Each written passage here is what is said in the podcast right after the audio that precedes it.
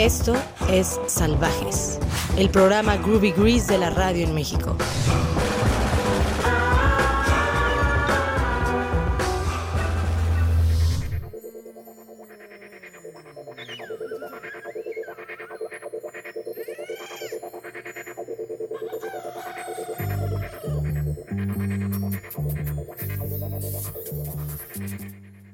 Muy buenas noches a todos, bienvenidos nuevamente a la emisión número 16 de Salvajes, su programa favorito a través de Radio Nopal. Me acompaña, como todos los jueves, Eduardo HG, que está en los controles. Estamos estrenando eh, Locación. instala- locación, así es que, eh, pues nada, estamos contentos de compartir con ustedes y que nos estén escuchando. Nos pueden escribir o hacer cualquier comentario a través de nuestras redes sociales, Eduardo. ¿Qué tal? ¿Qué tal? Sí, eh, salvajes-show en Instagram y Twitter. Para que la gente nos mande, para que toda la gente que nos escucha allá afuera, nos mande sus comentarios, saludos, eh, regaños, etcétera, críticas. Así es, hoy tenemos un programa especial. eh, tenemos una invitada, vamos a hablar sobre Aquí no pasaba nada, el documental de Dangerous Rhythm. Eh, esta banda pues icónica del punk mexicano, y, eh, eh, pues, pionera del rock del punk mexicano. Vamos a hablar con su directora, Pilar Ortega, en un rato más, en un rayo. En un rayo. rayo. en un rayo más.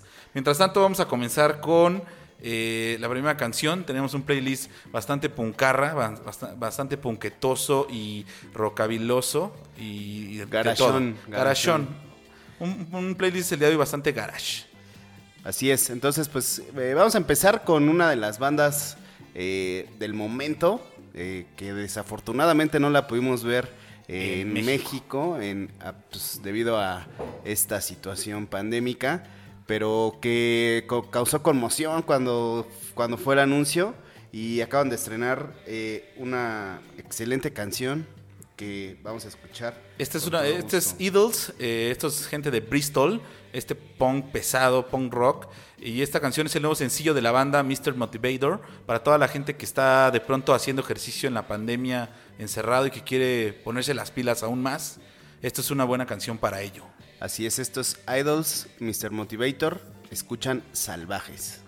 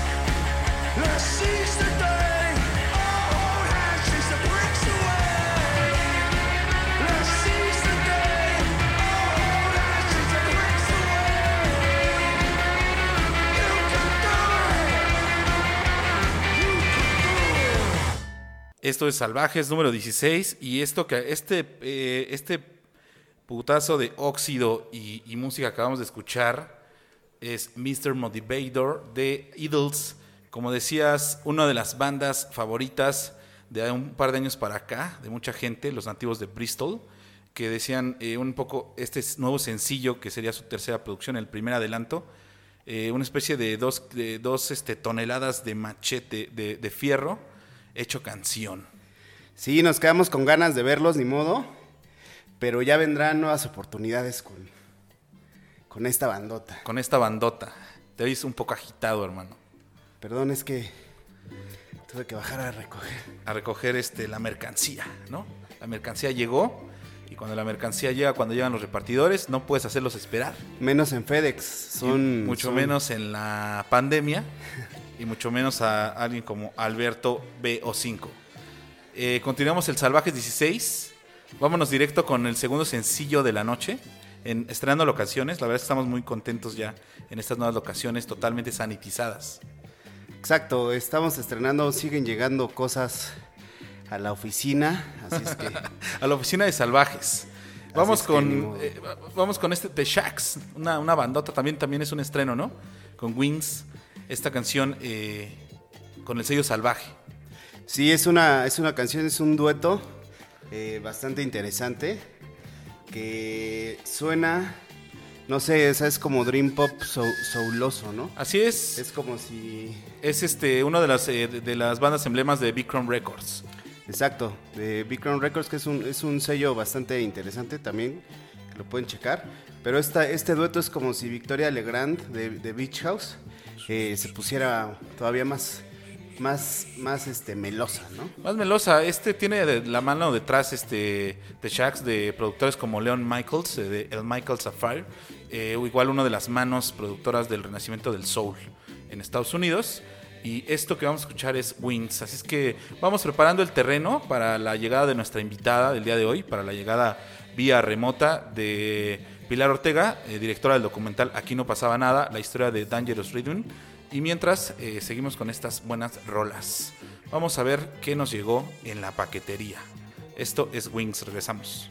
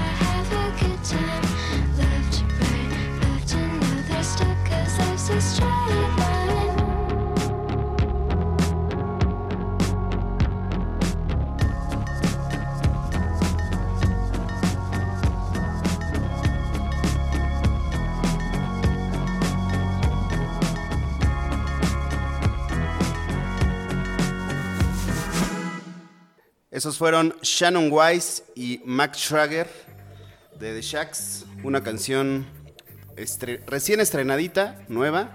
Decíamos hace rato como si como si Beach House pero con groove, ¿no? Es como Beach House pero con groove. Con más groove y grasa en realidad.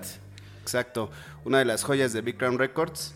Y pues, hemos puesto varias de Big Crown Records, hemos puesto a T Like Siders, pusimos a, a Lee Fields and Expressions, no sé si ya los programamos alguna vez, tenemos que checar el archivo salvaje, pero Sí, también es la misma disquera. Pero si, si no lo pusimos, lo estuvimos barajeando porque eh, al principio, los primeros programas, teníamos hasta eh, pues un, un- un stock bastante. Y ya no sabemos cuál salió y cuál sí y cuál no en los primeros, eh, pro- al menos en los primeros tres programas.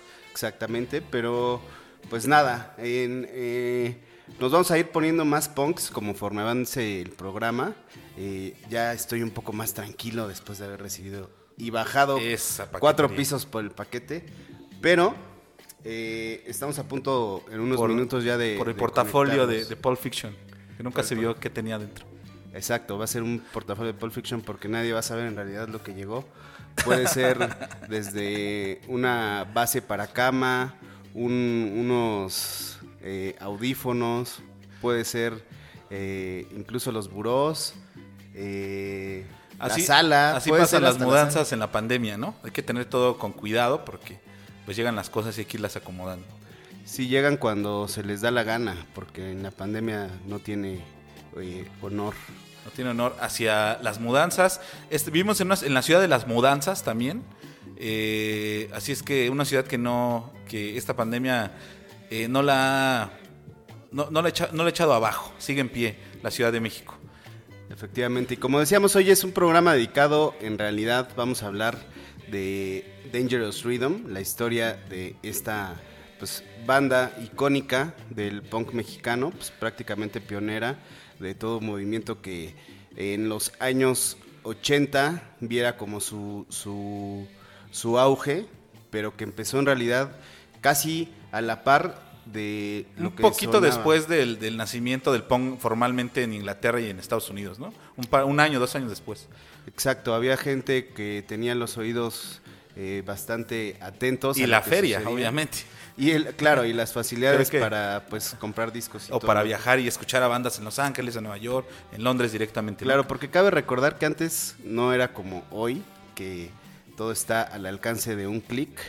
Antes había que ir a pues trasladarse a los lugares en donde sucedían las cosas para, para conseguir música y no, no era tan sencillo, así es que eh, toda esa travesía que cuenta el documental y que nos va a platicar un poco Pilar Ortega, que tuvo que vivir eh, pues cada integrante de la banda de Dangerous Rhythm para crear eh, pues una de las bandas más icónicas de ese, de ese momento, nos la van a ir contando y, ya vemos por qué es importante documentar y platicar y hacer pues difusión de, de toda la información que hay generada alrededor de la música y alrededor del rock and roll, que es lo que nos apasiona.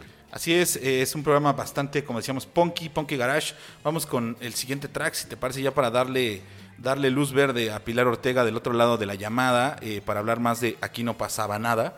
Estos son los Dead Ghost, otro, de, otro estreno, otro estrenazo. Y hablando de la paquetería, este es Drugstore Supplies.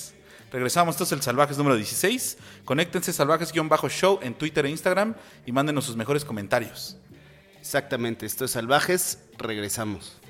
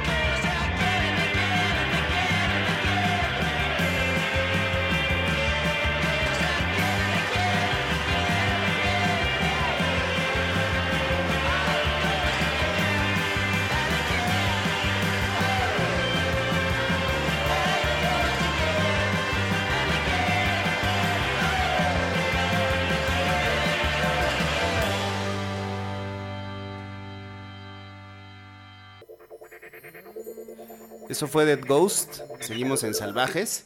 Una bandita eh, pues, bastante gar- garachera, psicodélica. Exacto, directamente de Vancouver, eh, Dead Ghost, este disco recién estrenado, el Automatic Changer, eh, y esta banda, bandaza para darle, para seguirle la pista, ahí en el Bandcamp pueden encontrar toda su discografía de manera gratuita. Así es que no tienen que ir muy lejos, más que buscarlos en Bandcamp. Esta banda liderada por Brian, Brian Nicole en la guitarra y las vocales de esta, exacto, una especie de retro, retro punky, retro rock ahí garachoso. Garachoso, unos, unos, eh, unos loquitos de Vancouver, ¿no? Porque en Canadá ya sabes que se concentra la locura. Además de las no buenas plantas y de las buenas sustancias. Y ya tenemos en la línea a eh, Pilar Ortega, eh, directora del documental este, Aquí no pasaba nada. Pilar, ¿nos escuchas por ahí? A ver, eh, vamos a... Dame un minuto para conectar. Ahí está. ¿Nos escuchas?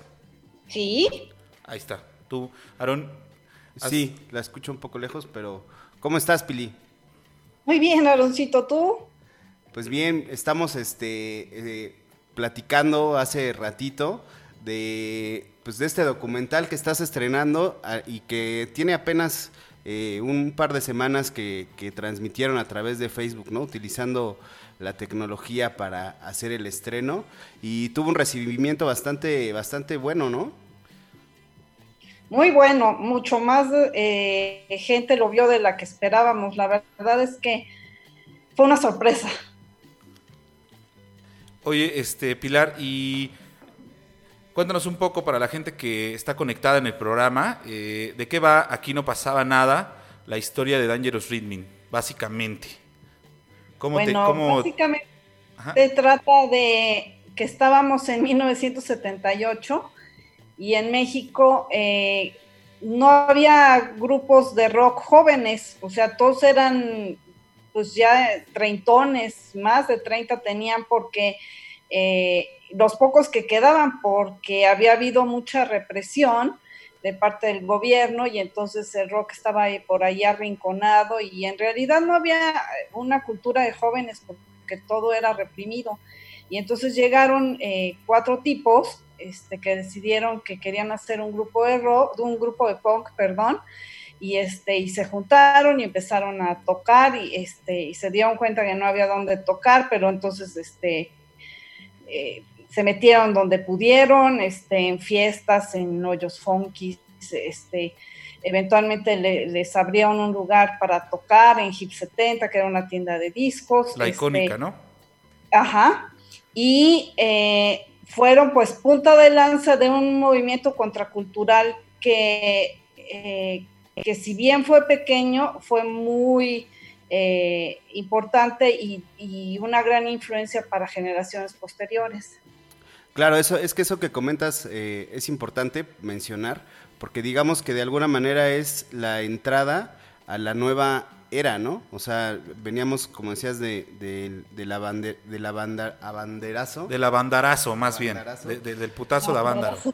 Y, y entonces llegaron estos punks. Hay una parte en el documental muy, muy chida en la que Piro cuenta que eh, entra a una tienda de discos en Los Ángeles y la chica que atiende le dice, o sea, cómo venía vestido y, y, y toda la actitud que, que- que tenía Piro y que tiene a- hasta ahora, que mantiene, y la chica le dice, oye, ¿tú, tú eres, de una, eres de una banda o qué? Y él le dice, sí, soy, soy el vocalista de la primera banda de punk mexicano. Pero no existía ni siquiera no la banda, banda. todavía. Eh, exacto, Pilar. La figura de Piro Pendas me parece que muy crucial, eh, por lo que dice Aarón.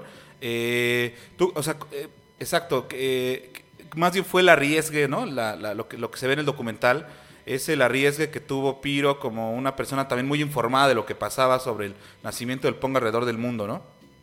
Así es, así es. La verdad es que eh, yo digo que fueron muy valientes, pero la verdad es que yo creo que ellos ni cuenta se dieron de lo que estaban haciendo. Quizás si lo hubieran reflexionado no lo hubieran, no lo hubieran logrado, porque de verdad que ahora es difícil imaginarse eso, pero, pero siempre, si, si tú fuiste joven en, en esos tiempos, eh, finales del- de los 60, todos los 70, mediados de los 80, todo era no hagas nada, no hagas nada, no hagas nada. Incluso en, en la universidad, uno iba a la universidad y le decían, bueno, pues sí, estudia esto, pero ni creas que vas a poder trabajar de eso.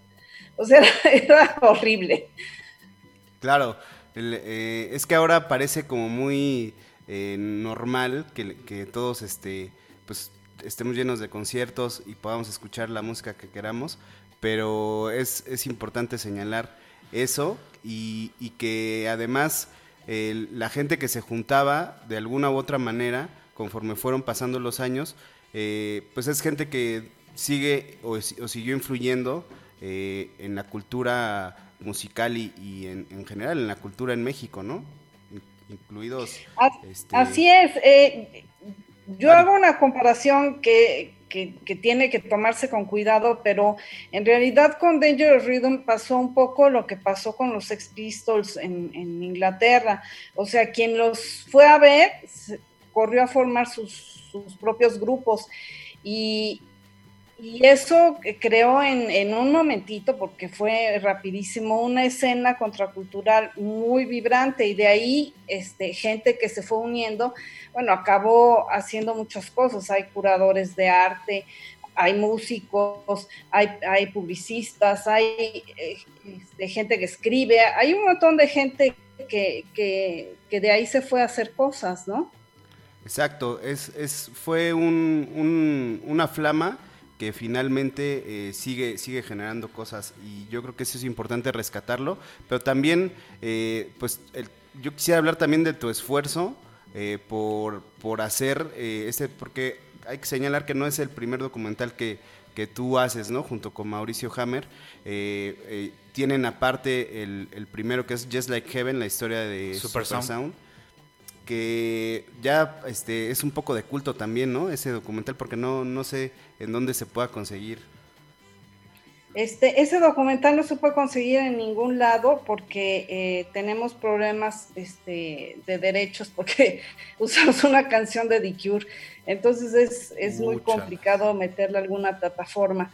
Dentro de 15 días va a haber una exhibición con, de ese documental con el Festival Cínica. En el Facebook del Festival Cínica va a estar ese documental para quien lo quiera ver Ok. este, eh, que, que pues sí ya es un documental viejito, ya tiene como 10 años, pero eh, milagrosamente sigue con vida.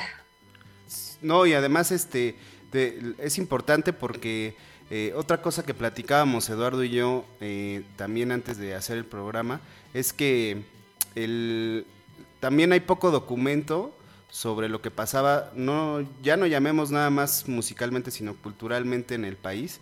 Y, y este tipo de cosas, pues más bien cuál es el impulso de ustedes por hacerlas, ¿no? ¿Por qué? ¿Cómo, cómo es que se... se ¿Cómo aterrizaron el proyecto de, de- de Aquí no pasaba nada? En- básicamente, también dándole contexto a la gente que nos escucha, eh, es- el documental abarca el 78 al, que es, al 84, ¿no? 83. O sea, son, es una especie de sexenio del, del punk o del protopunk mexicano, eh, muy bien retratado en el documental, sobre todo por el material de archivo que contiene. Pero sí, exacto, ¿cómo, cómo se lanzaron a, a aventarse este, este documental de manera independiente, ¿no? Que sabemos que no es tan fácil. No, este es bastante complicado, pero bueno, en, realidad el, el impulso es el impulso de, de divertirnos, eh, de explorar el formato, este, de, de contar historias y este y una vez que uno tiene claro tiene claras esas tres cosas, bueno, este, entonces sí ya viene, bueno, ok, ¿qué hacemos? Y finalmente, tanto la historia de Super Sound como la historia de Dangerous Rhythm son historias de mi generación. Entonces, este, yo creo que es, es, es un buen tema para, para alguien que, que, vivió eso o que estuvo cerca de eso. Y creo que también es un, una intención de, pues de que quede un registro, ¿no? De todo eso. Este, como, como mencionaban ustedes, no hay registro de casi nada este, de- de- del ambiente cultural de México, no nada más de esa época, sino de todas. Entonces, este pues es como poner un, como un granito de arena, ¿no? Para, para, para impulsar todo eso.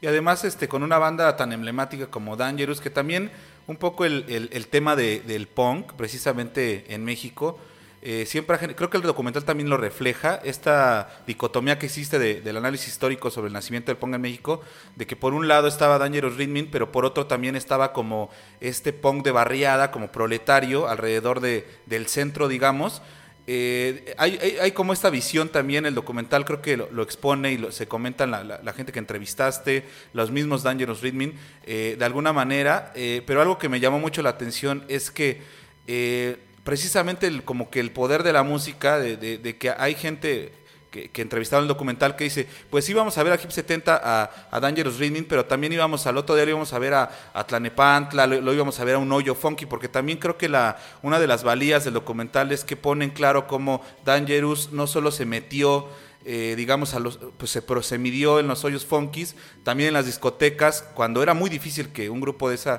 de esa naturaleza tocara en las discotecas. Además, este, se metió hasta la televisión, ¿no? O sea, Piro este, Pendaz este, salió en Cachún Cachún Rara. O sea, hablamos también de una banda, muy sui, una banda muy sui generis y de un, de un momento del punk muy sui generis, ¿no?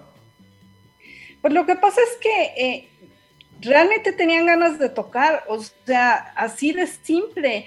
Ellos ensayaban todos los días y todos los días querían tocar, o sea, era, era para lo que vivían. Entonces, eh, fueron muy hábiles para, para lograr meterse en todos lados. Este, es, eso es una cosa que hay que destacar. O sea, había otros grupos eh, que, no lo lograron tanto. Eh, los mismos Kenyan The Electrics, este, mucho de su impulso se lo debieron a Dangerous, cuando que eran un poco como sus padrinos. Pero sí, Piro y, bueno, los cuatro, Marcelo, eh, Rip y, y, Johnny, este, fueron como, tenían un impulso muy, muy fuerte y eso les permitió este, pues, romper barreras, ¿no? O sea, sí, eh, imaginarte a un grupo de punk en una discoteca es, es hasta, hasta pues, ridículo, ¿no? Pues, Pero pues digamos que se, puede escuchar hasta contradictorio, ¿no? Porque el mismo el mismo Hip 70 impulsaba esta quema de discos de música disco y un poco históricamente el punk siempre fue contra, contra el progresivo, ¿no? De los 70s, fue contra el mismo disco, ¿no? De la música disco que también a México llegó muy, muy fuerte con los llamados discolocos, ¿no? Y o sea, eh, también era un momento en el que los géneros musicales a México llegaban y chocaban de maneras quizá en las, en las que no pasaba en otros países, ¿no? Ah, muchísimo. No, no, pero sí era una época en que eh, eras fresa y oías música disco, o eras reventado y oías rock. O sea, había una división súper tajante. Claro. Eras una cosa o eras la otra cosa.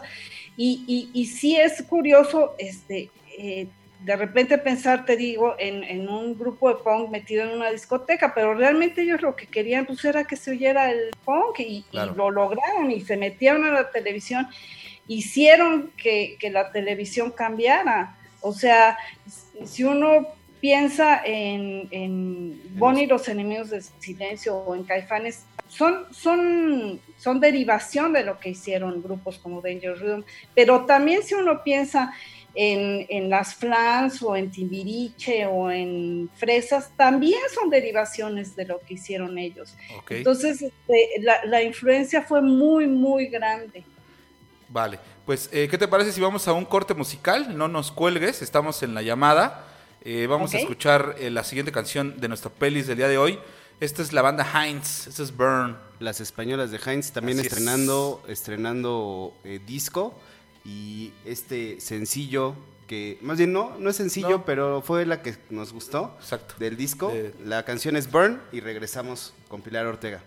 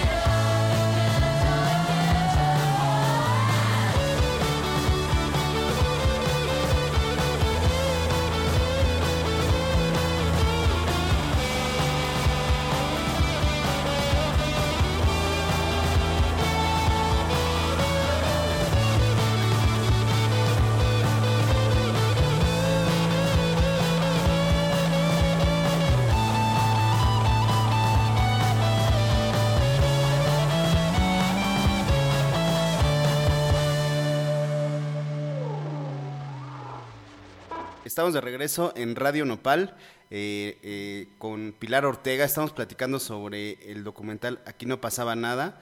Y eh, quería preguntarte, Pilar, porque a mí, de alguna manera, y afortunadamente, ¿no? Porque era un tiempo en el que estábamos, yo estaba trabajando con ustedes en Círculo Mix Up, me tocó ver eh, parte del proceso de- del documental, que no fue nada sencillo, pero también estábamos platicando fuera del aire, Eduardo y yo, sobre todo el proceso que, que- que tuvieron que hacer para, para al final conseguir cosas que, que son muy valiosas. O sea, tienen ahí un, un documental, un más bien Más un material, material de de archivo, archivo, ¿no? Muy- importante. importante. ¿Cómo, ¿Cómo fue que lo fueron consiguiendo y construyendo eh, todo ese todo ese material? Supongo que directamente con Piro, ¿no? Bueno, buena parte del material que aparece en el documental nos lo dieron los cuatro integrantes del grupo. Eh, eh, la verdad es que fueron extremadamente cuidadosos y guardaron pues, todo lo que se publicaba de ellos. eh, por alguna razón tenían un montón de fotógrafos a su, a su alrededor que les tomaban muchas fotos en una época en la que la gente no tomaba fotos. Este, Y creo que mucho menos video, todavía era más difícil, ¿no? Sí, sí, sí, pero, pero todo lo guardaron. La verdad es que fueron muy, muy cuidadosos y, y entonces eh, la mayor parte del material este, que- gráfico que se ve en el documental proviene de ellos.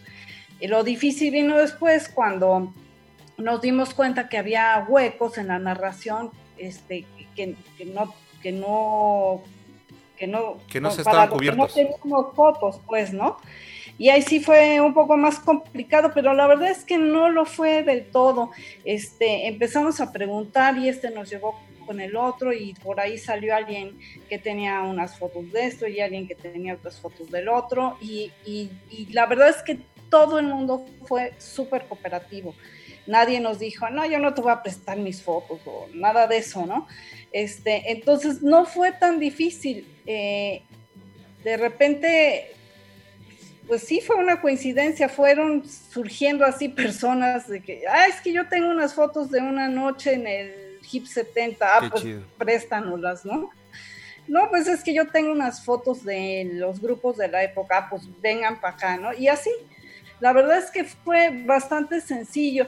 Lo difícil fue eh, terminar el documental porque, porque es lo que requiere más recursos. Pero bueno, nos las arreglamos y, y Sí, ¿no? Y qué padre, la verdad, porque te digo que yo de alguna manera estuve cercano en, en, el, en parte del proceso y, y yo los veía batallar y se me hace pues que, que es un esfuerzo que quizá eh, no cualquiera se, se atrevería a hacer porque por, por, por lo que implica, no, no solamente eh, en cuestión financiera, sino en, esfuerzo y, contar todo, pero al final eh, juntaron a un grupo de gente bastante interesante, ¿no? Eh, está este, desde Walter Smith y Carlos Robledo de SAIS, están este a Arián Pellicer, que es la, la, la cachún, ¿no? Parte La, de los cachunes. la fan número uno, al parecer, ¿no? Está hasta, hasta Luis de Llano.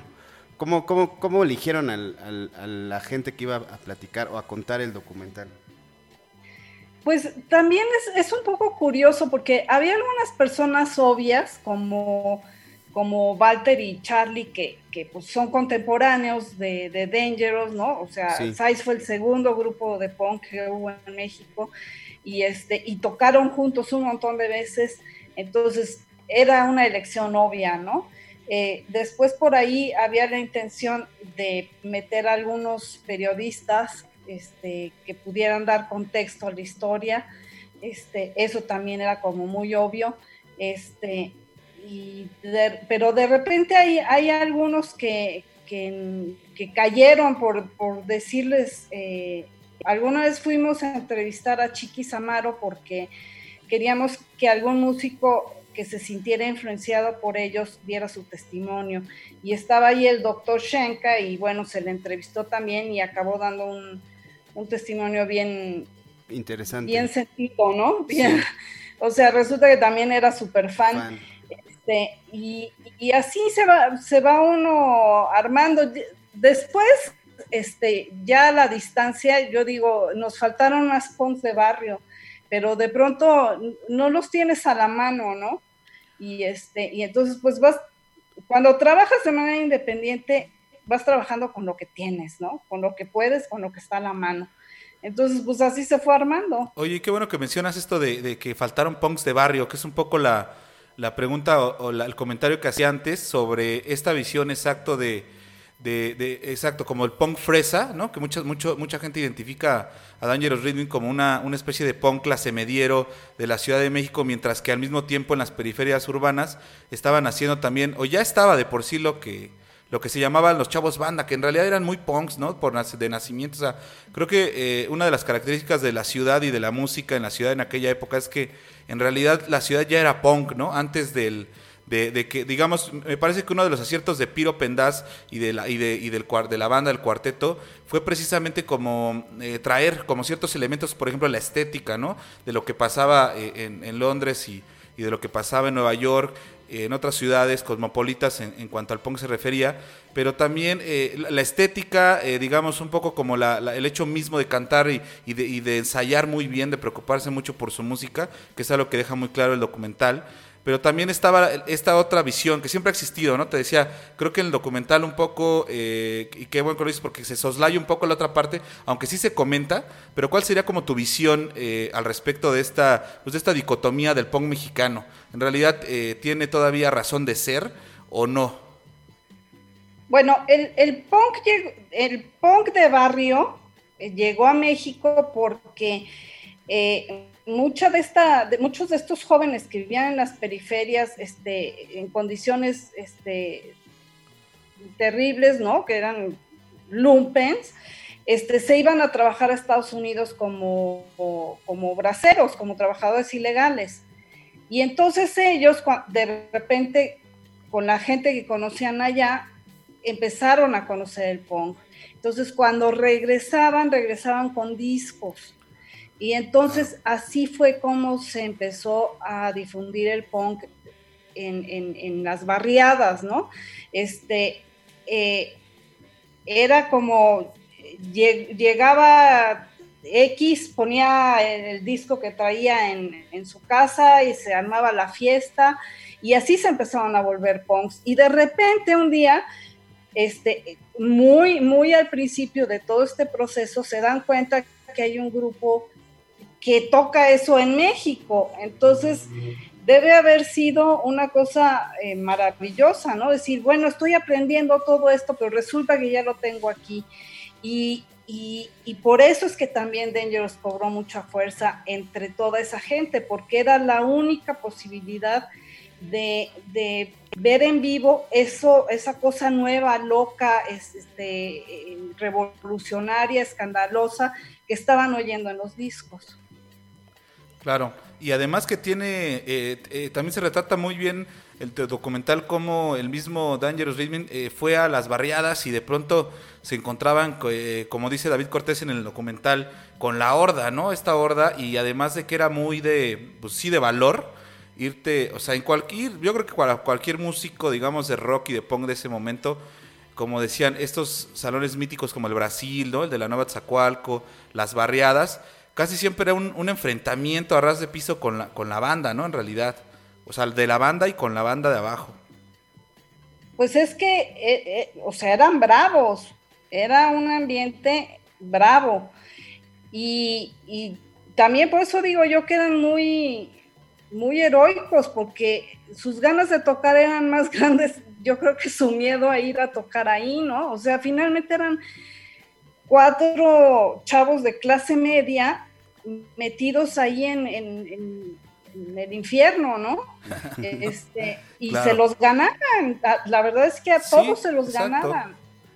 Es que Exacto. también Entonces, este, eso- algo que, que también se retrata en el documental es que es la, un poco la teatralidad de todos, que todos adquirieron cuando ya decidieron hacer una banda de punk, ¿no? Entonces todos ah, se pusieron en el personaje y esos personajes yo creo que fueron los que finalmente abrieron la llave de muchas cosas porque el, el- inmediatamente conectaron con la gente, ¿no? Sí, tenía, te- yo nunca los, nunca los vi en vivo, este, pero todo lo que dice la gente es que tenían una energía muy especial, o sea, eran, eran muy, muy, el, el espectáculo tenía mucha fuerza. Entonces, pues eso finalmente a la gente le gustaba. Eh, hace un rato les decía yo, es algo que la gente eh, no ve mucho. En ese tiempo, como había habido represión, todos los grupos, y pensemos en el mismo tri, ya eran de gente mayor. Eh, o sea, para alguien de 15 años estar Claro. teniendo enfrente a Alex Lora, que ya tenía treinta y tantos, pues no es lo mismo que ver a, a gente casi de tu edad. Eso era un factor importante. Ok, había un reflejo generacional, ¿no? Sí. Total. Y te, te podías identificar con eso y no con, no con un hombre mayor, ¿no? Claro. Oye, Pili, pues vamos a un otro corte de musical y regresamos este ya para la recta final en vivo porque estamos haciendo ahorita eh, una, una especie de apéndice eh, del- de los salvajes. Para el, para el podcast, para, Para el el podcast, podcast. que queda en el Mixcloud de Radio Nopal. Entonces vamos a la recta final en vivo, pero nos quedamos otro ratito para, para seguir este eh, charlando, ¿no? Y a toda la gente que está escuchando, mándenos sus comentarios a salvajes-show en Twitter e Instagram. Regresamos. Estos son los Tijuana Panthers con Sucks la Vida, un estreno en Salvajes. Regresamos.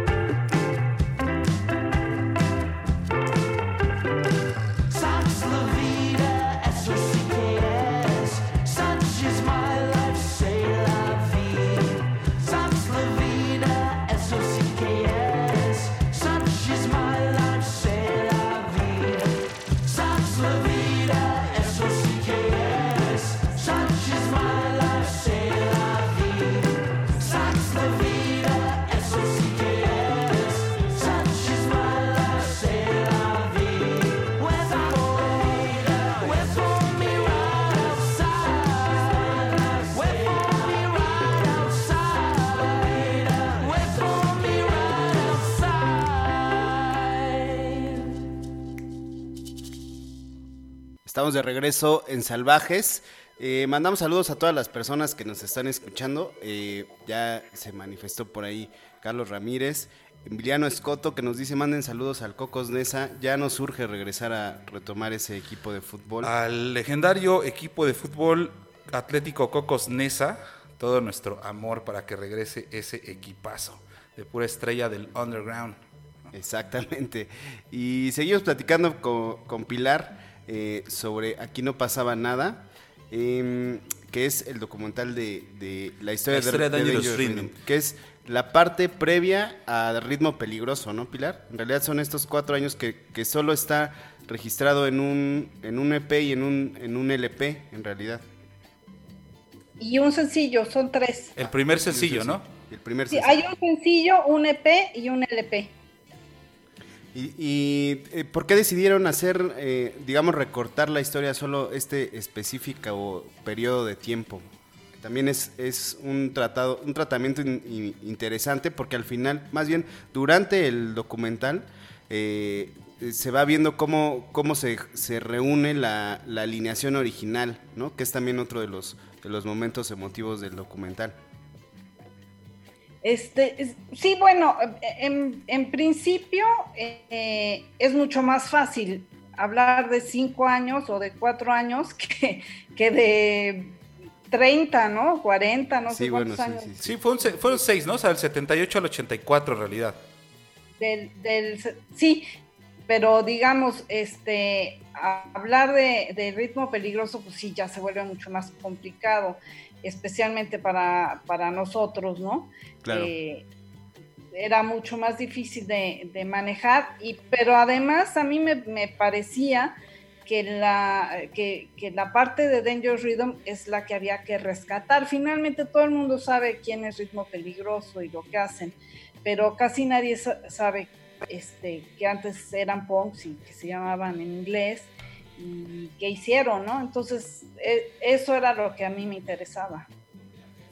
Claro, en el documental, yo e- esta alineación que, que finalmente en el documental, como decía hace rato, se, se va juntando. Claro, Marcelo, Eh, Johnny y Pip, ¿no?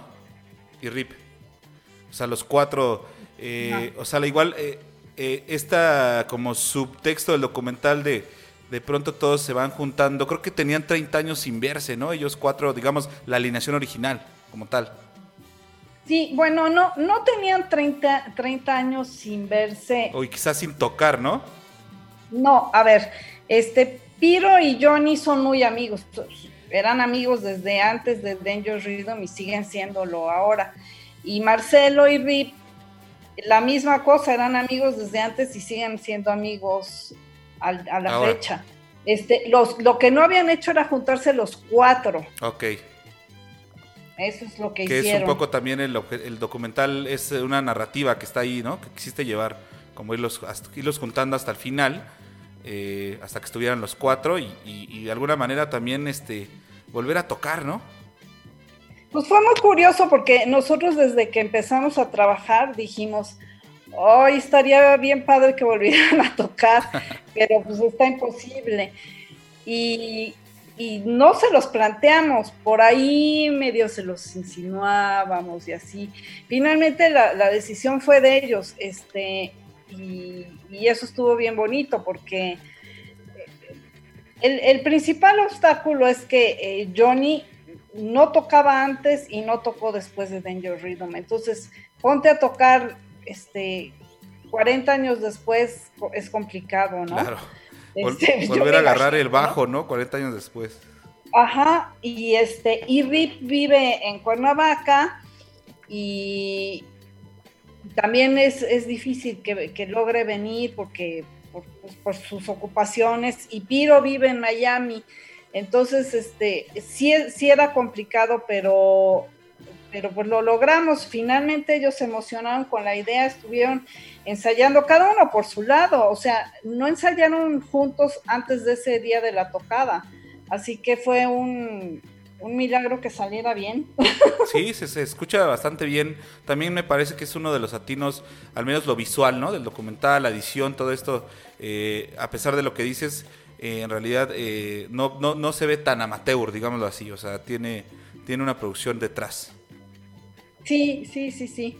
Este, la verdad es que la, gente de, Music Club, que es una tienda de, de instrumentos que está en el centro, nos ayudó muchísimo.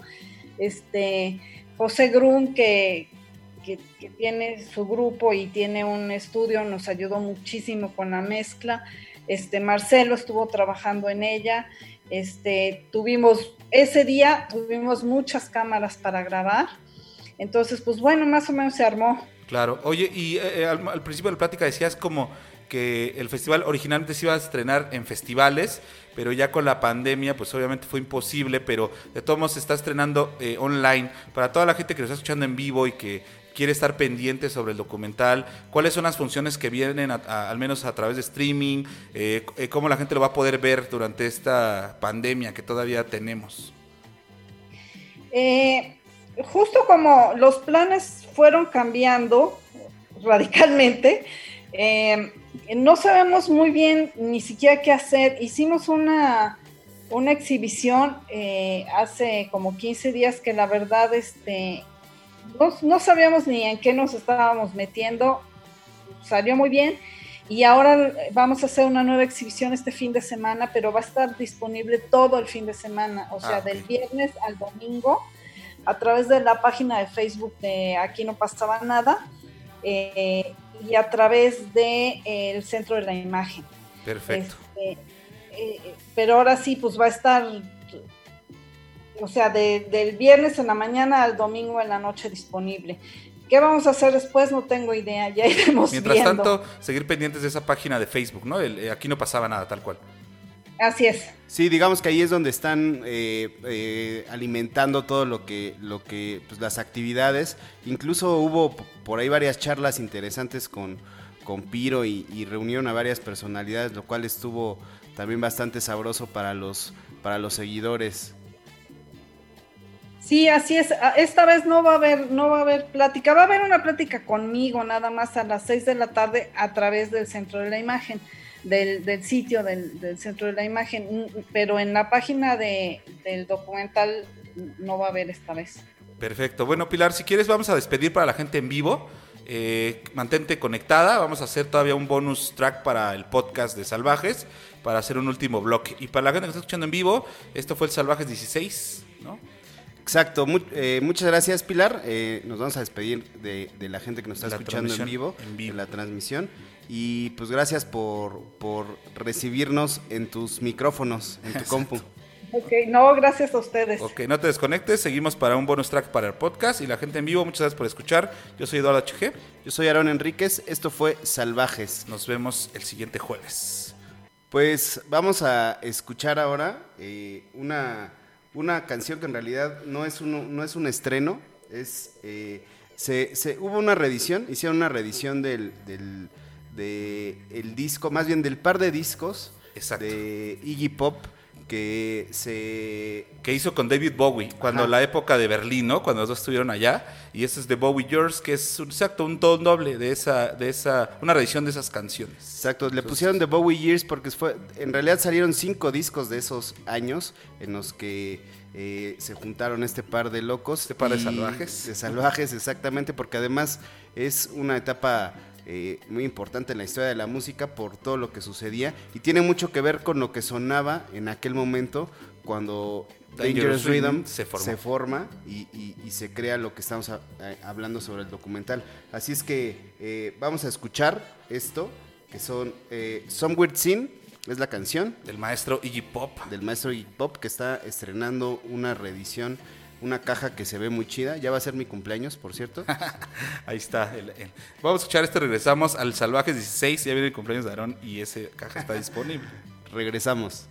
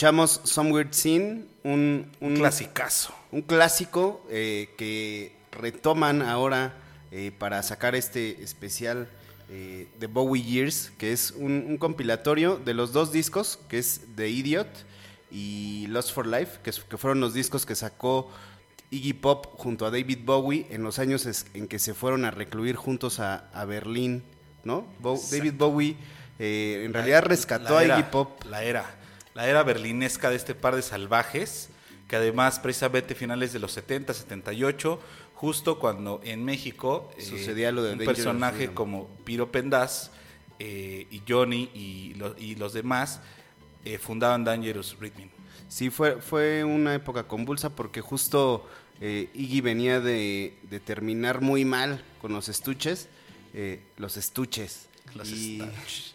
y- y David Bowie lo, re- lo rescata, ¿no? Prácticamente eh, lo, se lo lleva a vivir a Berlín, por raro que esto suene. Incluso hay varias historias ahí alrededor de eso.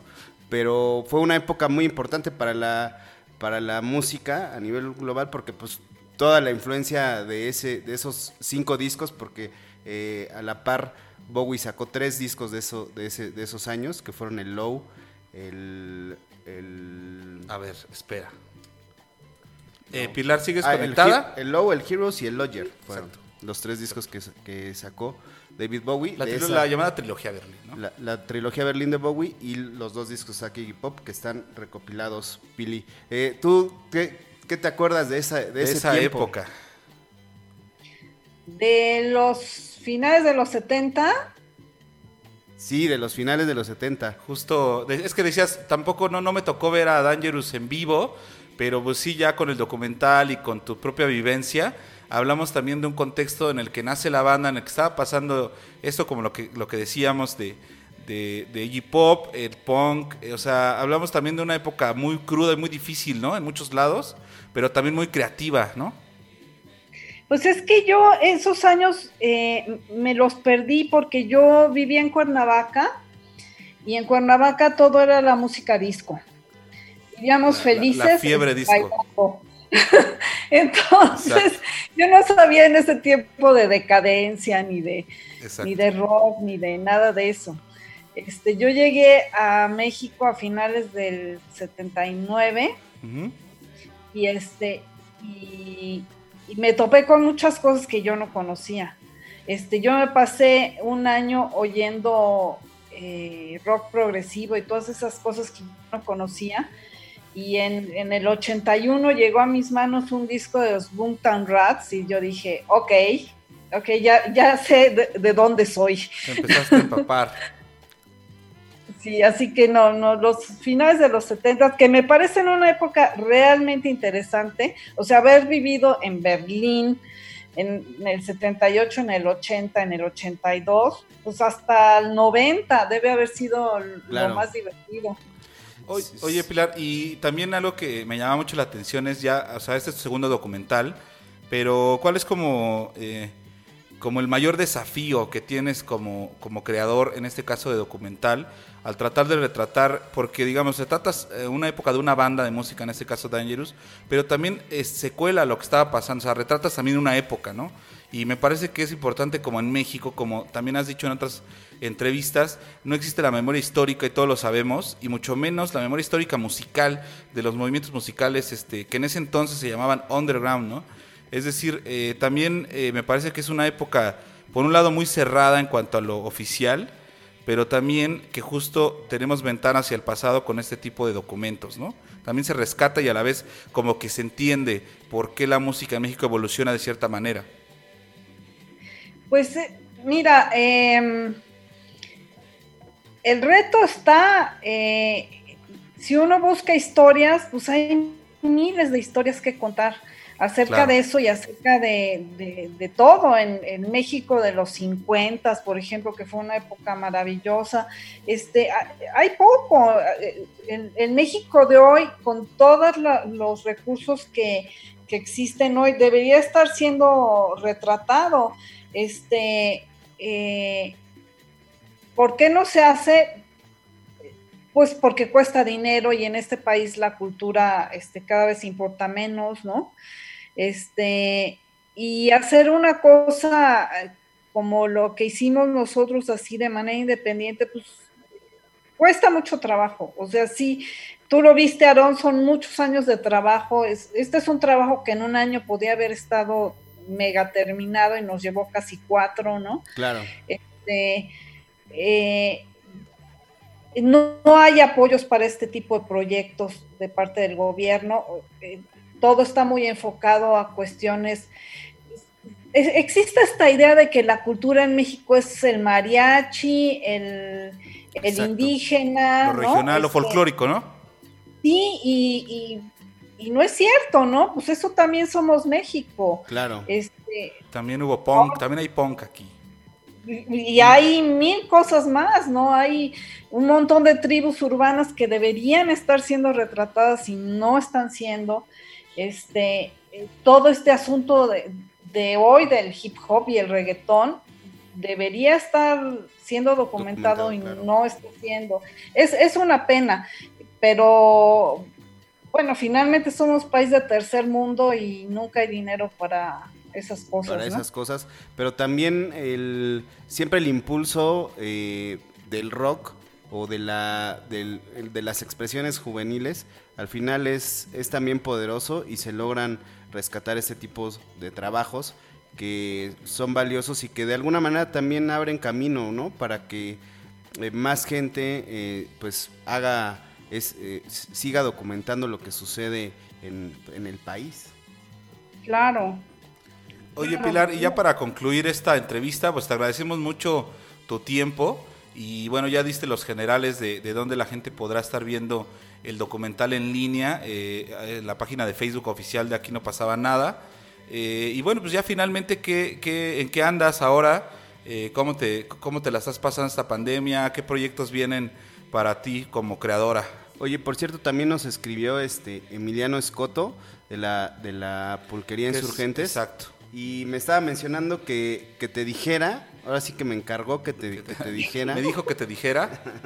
que que está puesta el, el, pulqui- el pulquecinema de la pulquería Insurgentes. En cuanto se pueda, pues que, que- que se haga ahí una, una proyección, lo cual sería pues bastante, eh, bastante rico, ¿no? Ya, se, ya se abrió para un- todos. un- una propuesta.